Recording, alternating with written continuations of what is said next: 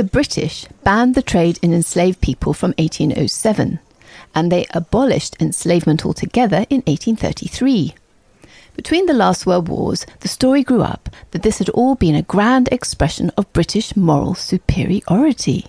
But then, in 1938, a young Trinidadian historian, Eric Williams, argued that it had been nothing of the kind. The British only abolished enslavement, he said, because they couldn't make money out of it anymore. For many years, historians reckoned that Williams had got it right. Now, last time we saw that the British Empire had changed dramatically between 1756 and 1783. First, it had gained a large portion of India, but then, in 1776, the Americans had issued their Declaration of Independence, and by 1783 had broken away and established the United States. Now, all this, as you can imagine, created a loud public debate about how the empire was being run. At first, in fact, it was a debate over the administration of India, but then it became a debate over the Caribbean islands. One result was the campaign to abolish enslavement. However, the loss of the American colonies had changed the whole situation in a much more profound way.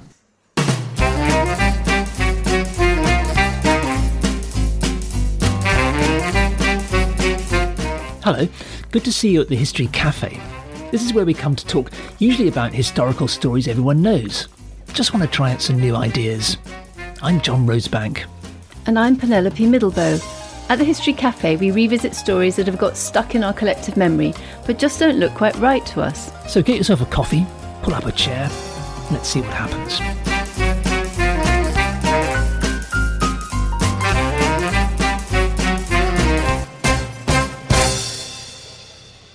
Begin to understand just how much the loss of the American colonies had changed the situation in the Caribbean, we need to get out a map.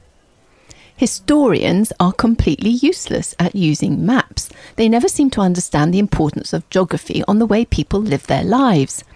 Maybe it's because historians have traditionally fancied themselves as literate and arty, and geographers have thought of themselves as down to earth and sciencey.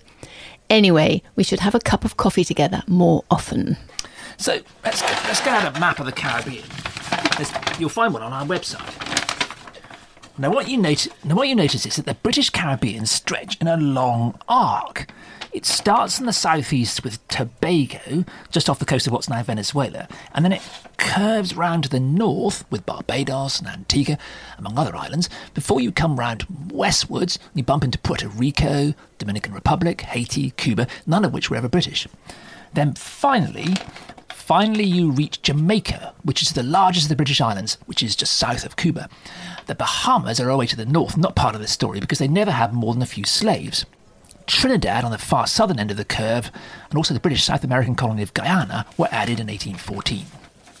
So the Sugar Islands, where enslavement was established, stretch in a 2,400 kilometre curve from off the coast of Venezuela to off the coast of Cuba, with the largest island, Jamaica, sitting rather isolated from the rest, far to the north and west.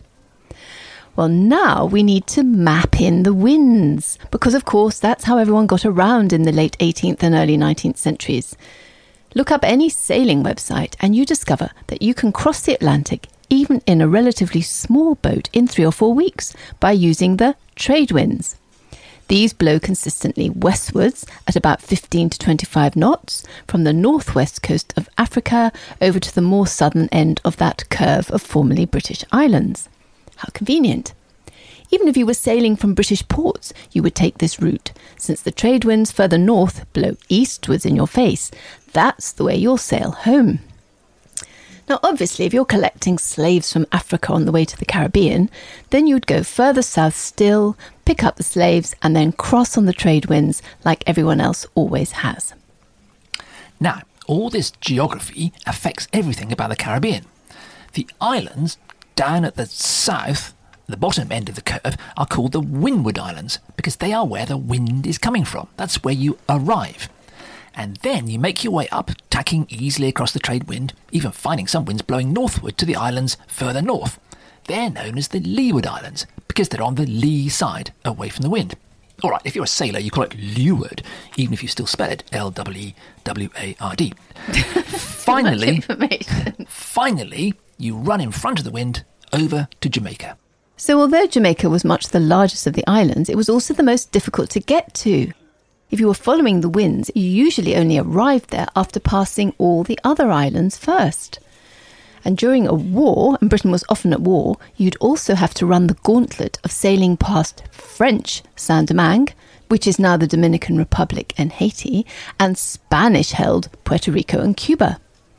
Well, all this meant that prices, for example, for enslaved peoples or goods coming from Britain, were much higher on Jamaica because they'd had to travel a good couple of weeks longer to get there. It also meant that everyone else got to have their pick of slaves and goods first. But you see, until 1776, none of this mattered. Because, of course, Britain still possessed a string of fine and prosperous colonies further north, from Florida, which was captured in 1763, before that, Georgia, up to New England. In fact, if you widen your map, what you, what you see is that Jamaica is the perfect hinge between the British Islands to the south and British colonies on the northern mainland. So most of the food and supplies the sugar planters used for themselves or their enslaved workers, in fact, came from North America. Almost all their oats, corn, peas, butter, cheese, onions, horses, pigs, poultry, soap, timber, candles. It was all so easy, so convenient, that the sugar planters barely bothered to leave land to grow food for themselves. Used it all for cash crops, and especially the sugar that their enslaved work people were forced to cultivate. Until the American War of Independence, in fact, almost all the ships that were sailing around the Atlantic with British cargoes were also built in America. It was because the timber there was extremely plentiful and cheap. So you see, the whole exploitative and cruel Atlantic system worked like clockwork. You had the wind blowing you across the Atlantic with a cargo of enslaved men, women, and children from Africa to the Windward Islands, and then around the curve and up to Jamaica, and perhaps then, with a bit of tacking into the northerlies, but helped by the coastal currents, on to the North American colonies, and finally back home east to Britain with a load of sugar, coffee, tobacco, cotton, and other North American raw materials. How convenient! Historians have always called it the triangular trade, even though Uh, Britain, Britain, Africa, Africa, Caribbean, North America. it had four corners. Four corners. yeah. Told you historians were hopeless with maps. Actually, in practice, many ships just did parts of the whole trip, not the whole four sided triangle. But then, in the War of American Independence from 1776 to 83, Britain lost all of her North American colonies. Well, from Florida up to New England, anyway. Of course, during the war, the British Caribbean islands were banned from trading with the colonial rebels. Prices on the islands shot up. Everything from peas to beef had to be brought all the way from Britain. Literally thousands of the enslaved died from malnutrition. In course of the war, in fact, enslaved numbers on Barbados, to take one example, fell from 79,000 to 62,000 17,000 died. out of 79, yeah. The planters also found that they couldn't any longer sell their rum to the American colonists and that there was no other market for it, so prices collapsed. Now, for the wealthy planters, you might imagine that this might all be inconvenient, but not a long term disaster. After all, surely once peace was signed in 1783, they could just go back to trading with the newly independent North Americans as before, wouldn't they? Well, the thing is, that's exactly what they could not do.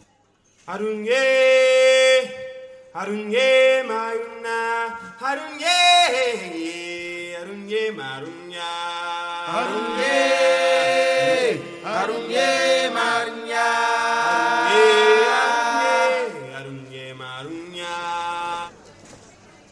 When Britain's North American colonies broke away and set themselves up as the United States, it was a disaster for Britain's Caribbean islands because they'd always bought almost all of their food and supplies from the North American mainland and traded in American built ships and sold some of their rum and sugar there. Of course, after the British lost the war with the Americans, the planters pleaded to be allowed to trade with the new United States exactly as before. But the British government flatly refused to let them. The problem was that Britain's foreign and commercial policy had always been built on the fundamental idea that Britain's colonies could only trade with Britain or with other British colonies, and only in British ships. It was a system known as the Navigation Laws. And those laws now banned the British Caribbean islands from trading with the North Americans or in American ships because the new United States was now a foreign country. Well, it left the British West Indies stranded, thousands of miles from supplies of food and manufactures, and having to trade in expensively built British ships from the other side of the Atlantic, or even built in India. And because of the way the winds blew, Jamaica, the biggest and most vociferous of all the British West Indian islands, was now very much the most stranded of all. So instead of being the hinge, it was now just left out on its own. Left out on its own, exactly. The irony is that the West Indies planters had always been the loudest supporters of these restrictive navigation laws, and the reason was very simple. The French island of Saint Domingue, which is now Dominica and Haiti, was producing more sugar than all of the British West Indies put together. And without much of the brutality the British employed, it was producing it more cheaply. It's worth saying that again. Saint Domingue was producing more sugar than all of the British West Indies put together, and without much of the brutality, and producing it more cheaply. Puts it all in context, doesn't it? Hmm. So, if you scrapped the navigation laws, then British sugar would be priced straight out of the market. Everybody in Britain would immediately buy French sugar. from Saint Domingue. So, after the American War, what the planters wanted was that the navigation laws should apply, as they always had done, to anything they sold. Since that kept their prices up, they would be able to sell sugar to British consumers who couldn't buy anywhere else. But now, of course, they didn't want the navigation laws to apply to anything they bought. So, Cake Brit- and eat it? so British consumers would only be able to buy expensive British sugar, but the West Indies planters could buy their shipping and supplies cheaply from the Americans or whoever they wanted. Now, there had been days when the West Indian planters would have got away with something like this. Friends in government, you can get away with anything. It's, that's what it's like in Britain. As we've seen, in good years, the Caribbean trade as a whole was worth 10% of Britain's GDP. But by the 1780s, that didn't cut much ice anymore. The Caribbean was no longer the centre of the empire, and the reason for that, as we saw in our last discussion, was the British Empire's huge recent expansion into India. Trade with India was already enormous. Okay, there are loads of statistics. You don't need to worry about the details. It's been calculated, for example, that between 1750 and 1781, the East India Company, which had the monopoly of trade to India, had paid 36 million pounds in customs and excise duties. That's over 11% of total government revenue. In some years, they were paying about a third of all customs duties.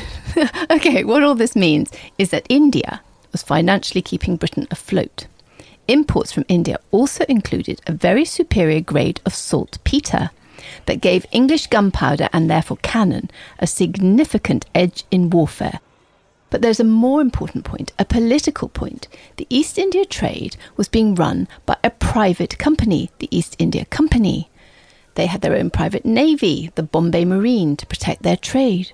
They administered the British settlements in Bengal and other parts of India.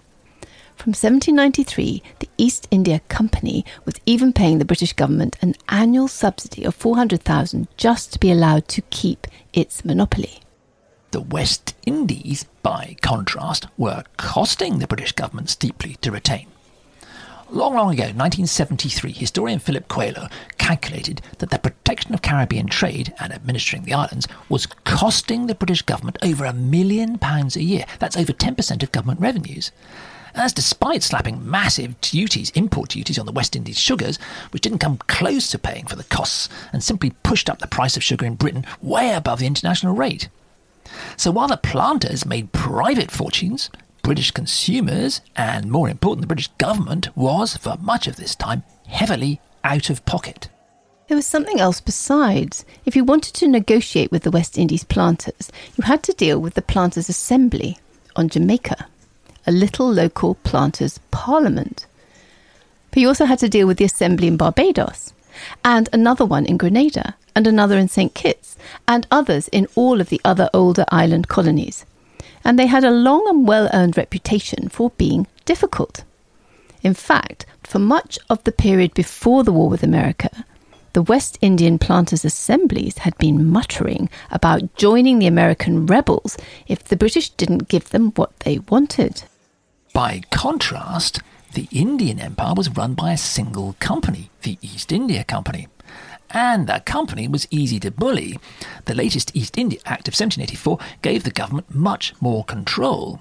And then the company's charter was up for renewal in 1793, and then again in 1813, and again in 1833. And each time the British government could and did dictate terms and take more control and more money. Just like the BBC, really. So, of course, however much the empire was theoretically being run as a single unit east and west, with goods from India being sold across the Atlantic, in practice, the British government was increasingly running its imperial policy to suit the East Indian trade and not the West Indian. So the days when the West Indians could get away with whatever they wanted were over.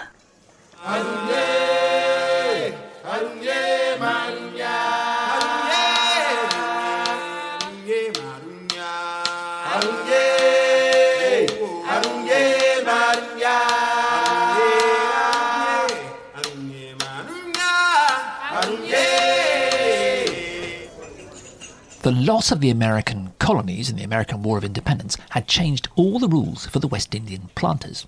It had cut off their supply of cheap food, cheap supplies, and shipping. It had also shifted the centre of gravity in the British Empire towards India. The Atlantic colonies continued to be an important market, but political decisions were increasingly now being made to suit the East Indies and not the West. On the 2nd of July 1783, two months even before the peace was signed to end the war with America, France, and Spain, the British government passed an order in council. It made it clear that after the war, the West Indies would not be permitted to trade with the new North American states, except in a limited number of commodities and only in British ships. The planters were said to be thunderstruck. Of course, the islanders began smuggling in American goods right away. In December 1784, the Royal Navy seized four American merchantmen ships smuggling off Nevis.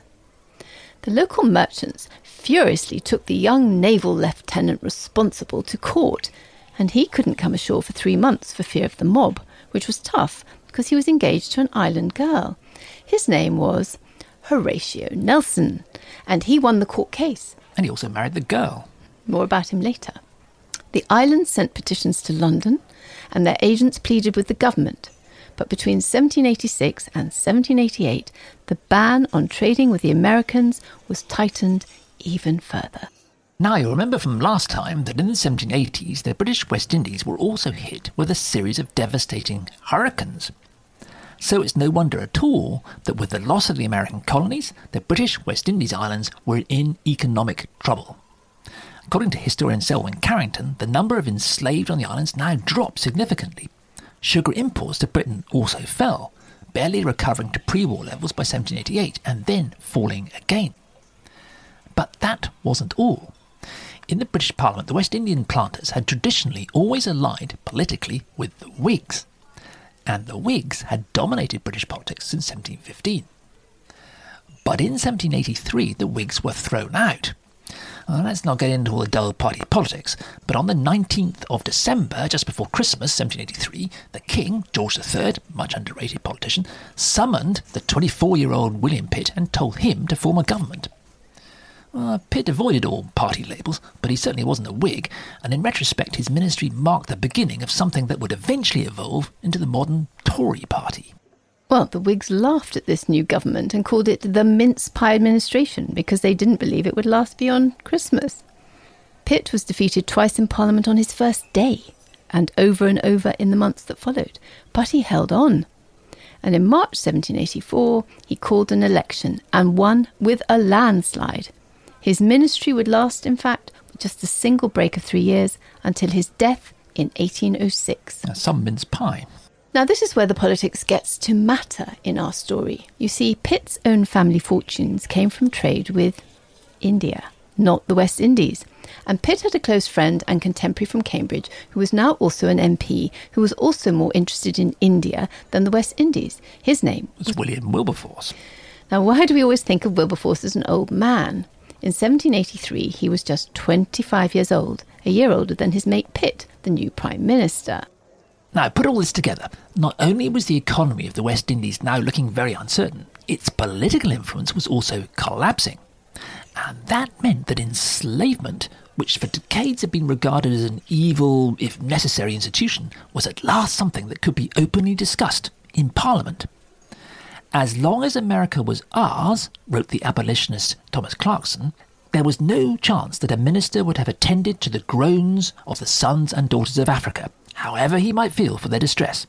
Well, by the 1780s, ministers were certainly hearing the groans of the African sons and daughters. And dig a bit further, and you unearth something else, something most historians of enslavement and abolition have generally ignored. What motivated many of those opposed to the West Indies planters was not really enslavement at all, it was religion. In the 1730s, there had been something of a religious revival in the Caribbean. The Anglicans set up the Society for the Propagation of the Gospel in 1701, the SPG, which still exists today, and they sent hundreds of missionaries to the islands.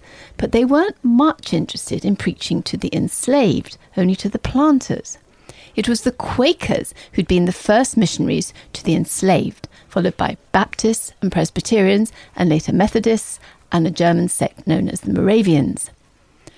Most of the people sitting in these new churches on a Sunday were black.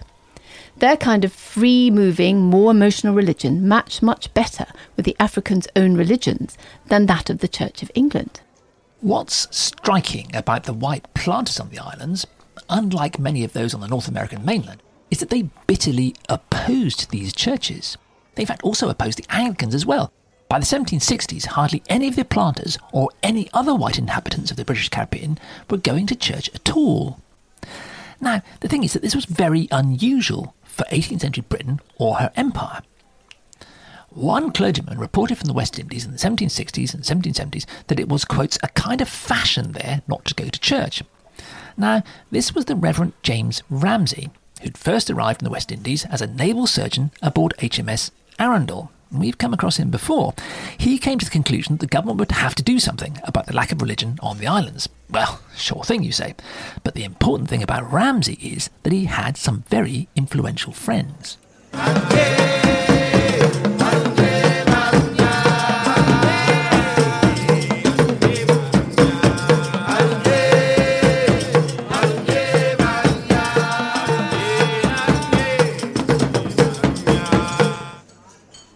By the 1780s, the British West Indies were increasingly isolated. They'd lost their connection with the British colonies in North America. Their Whig friends in Britain had been thrown out of government. And questions were now being raised about exactly why the West Indies planters, pretty much uniquely in British imperial society in the 1780s, were so opposed to Christianity. James Ramsay was a Church of England clergyman who'd arrived in the West Indies as a naval surgeon. We've come across him before. He was the surgeon aboard HMS Arundel who boarded a slave ship, Swift, and was appalled by what he found. When his time in the Navy was over, Ramsay became a clergyman, setting out explicitly to work among the enslaved. Now, this is where everything begins to connect up. Because you see, James Ramsay's captain aboard HMS Arundel had been Charles Middleton, and we've come across him before too. When he retired from the Navy, Charles and his wife Margaret Middleton moved to share the house of her friend Elizabeth Bouverie at Teston in Kent. And you remember from our last discussion that it was the Teston Circle, and in particular Margaret Middleton, who by the late 1780s were playing a key role in coordinating the campaign for abolition. In 1782, in fact, the Middletons had arranged for James Ramsay to be appointed the vicar of their local church. And it was using Ramsay's shocking experiences in the islands that the Teston Circle first began its campaign to abolish the slave trade. Ramsay was a tough, unsentimental ex Navy surgeon, and he'd seen plenty. Now the Middletons and their influential friends at Teston helped him write a series of hard hitting books, which a Quaker printer then published. Now, what all this tells us is that the main driving force for this circle of abolitionists at Teston was not political or economic, but religious. Their frustration was not so much with enslavement itself as that the planters refused to allow their enslaved workpeople to go to church or to hear the gospel. Well, the planters tried to swat all of this aside. They brought out their own pamphlets attacking James Ramsay and his books.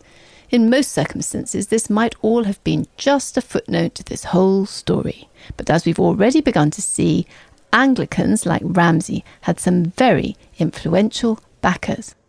You see, behind the scenes, there was a deep and growing divide between what was going on in the West Indies and what was happening in India. Let me take you back to 1776. A young white girl dies of smallpox in what was then Calcutta. Nine days later, her sister dies too. Now, their father is Charles Grant, who is secretary of the local board of trade, quite a senior local position in the East India Company. You recall that at this time it was the East India Company that was governing British India. Now, Charles Grant was a drinking, gambling man, but shocked by the loss of his children, he experienced a religious conversion, turning his existing rather conventional Presbyterianism into something much more born again.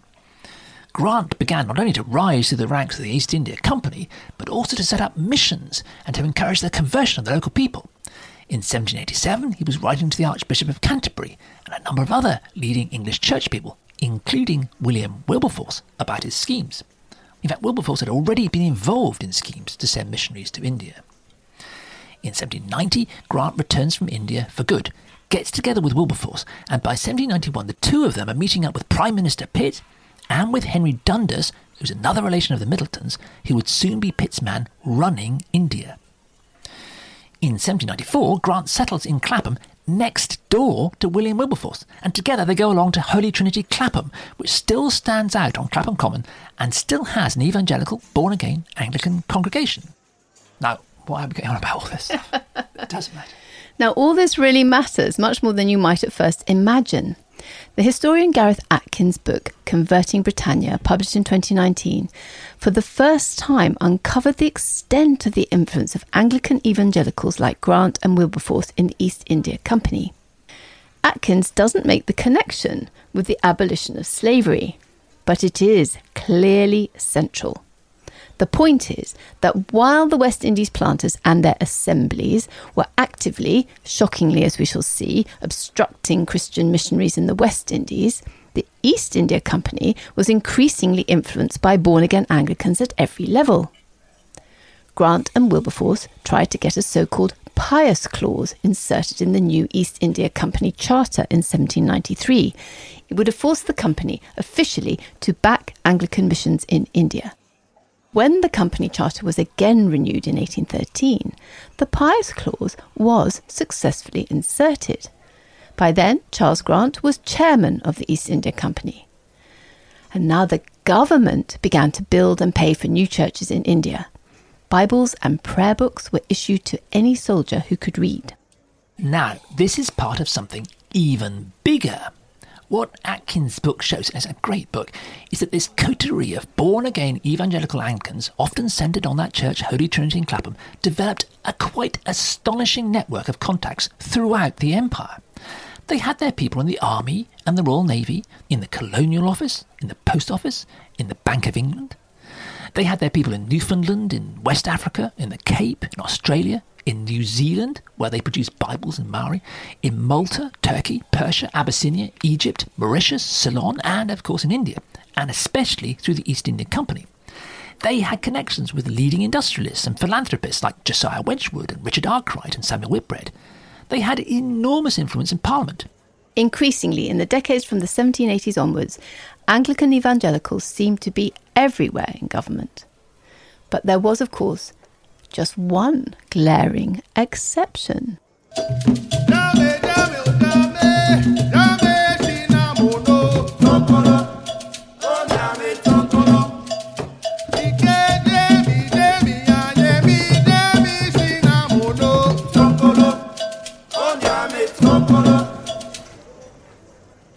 The British West Indies planters' opposition to the churches cost them very badly, and especially among the evangelical Anglicans who were now spreading their influence into every corner of government and empire.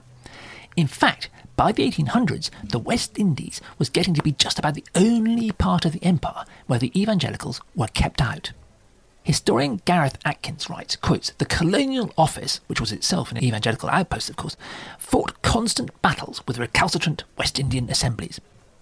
But as we shall see, the influential planters and even many of the clergy in West Indian parishes still refused to have anything to do with these evangelicals and their pious desire to preach to the enslaved.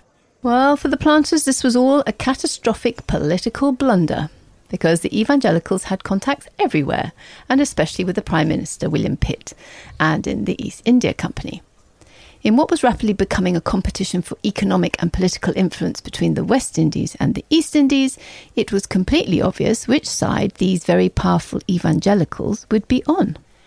And of course, the abolition of slavery was an issue, perhaps the issue on which the evangelicals were most loudly and powerfully active. Historian Christopher Brown has argued that the evangelicals had always been rather socially unacceptable, at least in polite circles, until they discovered abolition.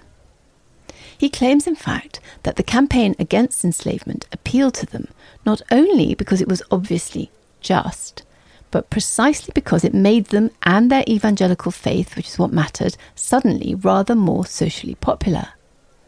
Well, that might strike you as overly cynical, but what you can say is that if the planters were looking to keep their slaves, their attitude towards the churches made it absolutely certain that they would have fewer and fewer backers among any of the people who were pulling the strings back in Britain and in the rest of the empire. From the 1780s, the influence of the West Indies planters in London was ebbing away quickly. Their plantations still mattered, but they were no longer the heart of the empire in the way they had been. India was quickly becoming much more important. Just as important was the loss of the West Indian planters' political clout, especially in the face of the rise and rise of a well connected East India Company. The planters' friends, the Whigs, were out of government. The loss of the American colonies had made a moral debate about enslavement not only possible but urgent. And now the evangelical Anglicans had come in behind it, and they were fast becoming a truly formidable political force. But Yes, but this still begs the question of why the slave trade, the enslavement and shipment of newly enslaved people, was eventually banned when it was in 1807. The West Indies planters' political and economic clout was clearly falling sharply from the 1780s. So, all the things we've been talking about in this discussion are what you might call the long term underlying causes. Why things only come to a crisis in 1807 is what we need to find out. And for that, we have to begin to understand what was happening in the 1790s. In 1789, the French Revolution had broken out, and war between Britain and revolutionary France soon followed. The French Revolution had also sparked a spectacular revolt among the enslaved of French Saint Domingue. That, you remember, is the island which was producing more sugar than the whole of the British West Indies put together. The revolt ended with the establishment of the first ever ex enslaved Black Caribbean Republic, when Haiti was recognised on the 1st of January 1804. Extraordinary moment. Extraordinary. Now, in these circumstances, the British government, which was anyway never likely to give in to moral pressure, never has done, never will, was even less inclined to stir up trouble in the Caribbean by tackling the issue of enslavement. In fact, the government of Wilberforce's friend William Pitt was now quietly buying slaves for itself and turning them into soldiers to fight against the French in the Caribbean. 13,400 of them. They were, of course, promised their freedom when the war was over. Oh, yes. In practice, when the war ended, they were transformed from slaves into regular soldiers who the government claimed had technically volunteered. And soldiers, of course, who volunteered could be retained indefinitely. Oh, what a surprise. So those who didn't die or run away were still being forced to serve in the British Army in the 1820s, despite being promised their freedom. But of course, back in the 1790s, this ready supply of soldiers in a war against France meant that Pitt's government was in even less of a hurry to end enslavement. The abolitionists had plenty of popular support and influential friends behind the scenes, but their campaign stuttered on through the 1790s and achieved nothing. In the end, even the petitions stopped. So the question is, what changed by 1807? You see, this is right in the middle of a new war with France, which had restarted in 1804. Why upset things in the Caribbean now?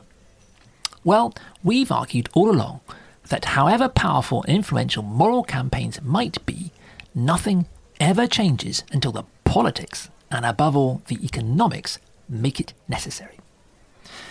Which brings us to the biggest question of them all. As we've seen, the Trinidadian historian Eric Williams claimed many years ago that the real reason the British abolished the trade in slaves when they did in 1807 was because by then the trade wasn't making money anymore.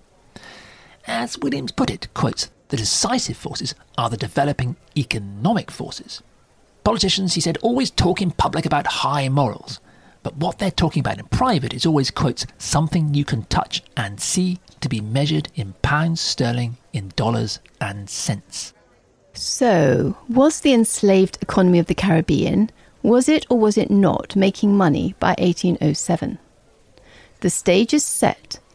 Enter the man who has claimed that pretty much everything Eric Williams ever wrote was wrong. Enter Seymour Drescher? As we'll discover in our next discussion at the History Cafe about the ending of British enslavement.